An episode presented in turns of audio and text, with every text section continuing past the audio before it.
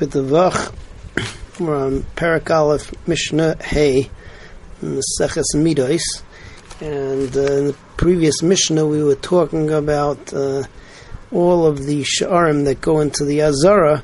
We already covered the uh, three out of the four sides. Um, we're just up to the north side. The north side, we said that there were three gates. Um, the first gate on the north side, um, it's closest to the west, is called Shar HaNitzaitz. We already talked about this when we talked about where the uh, Kaihanim used to watch. Shar HaNitzaitz had an ach- achsadra. It had like a, uh, what's it called, like a a covered over area in front of it, and there was a roof on top of that. The Kohanim stood on top of the roof, and they were shomer from the roof and the Levium were outside the outer Achsadra, and that's where they used to walk from.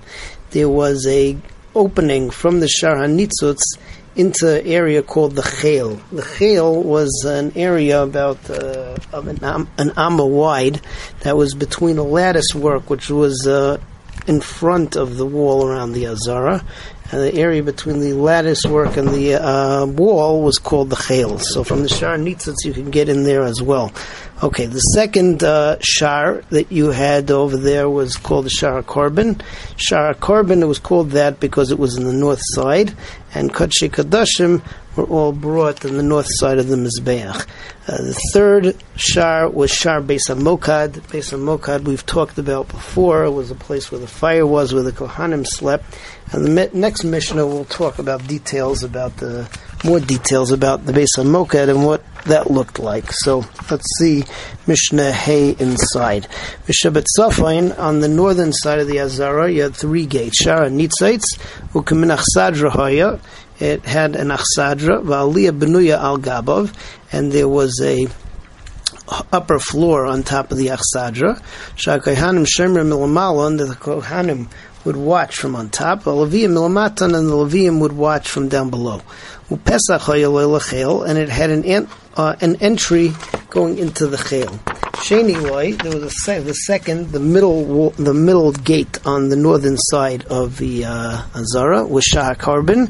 Vishlishi loy, the third was Beis Mokad, was a shar going uh, by the Beis Mokad. Now, um, the Beis Mokad we talk about in Mishnah. Vav. The Beis Hamokad was that room where you had the fire and the Kohanim, and uh, there were bleachers there. The Kohanim used to sleep in there, and that's where they went out in the Azara. The Beis Hamokad had four rooms in the different sides, uh, which all emptied into the Beis Hamokad, and the Mishnah describes it as like little rooms going into a main a main hall. Um, the uh, rooms were uh, oh also the Beis Hamokad. Part of it was actually uh, inside the parameters of the Azara, and part of it outside. And there were boards on the top from ceiling boards, which divided so that you could know two of the rooms were in Kodesh and two of them were in uh, Chol. So it goes like this: the uh, southwest, um, the southwest room was, uh, and that was inside. So that was called the that lishka was lishka satlaim. We talked about that before. That was where the sheep were called that were kept that were going to be brought as a korban tamid. Uh, southeast, um, which also was inside the uh, kodesh, was uh, the lishka that where you made the lechem aponim.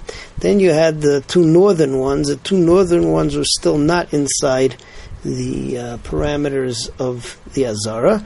And the northeast one was a room where the Chashmonaim put stones uh, from the time of the Yavanim of the Mizbeach, which had been violated.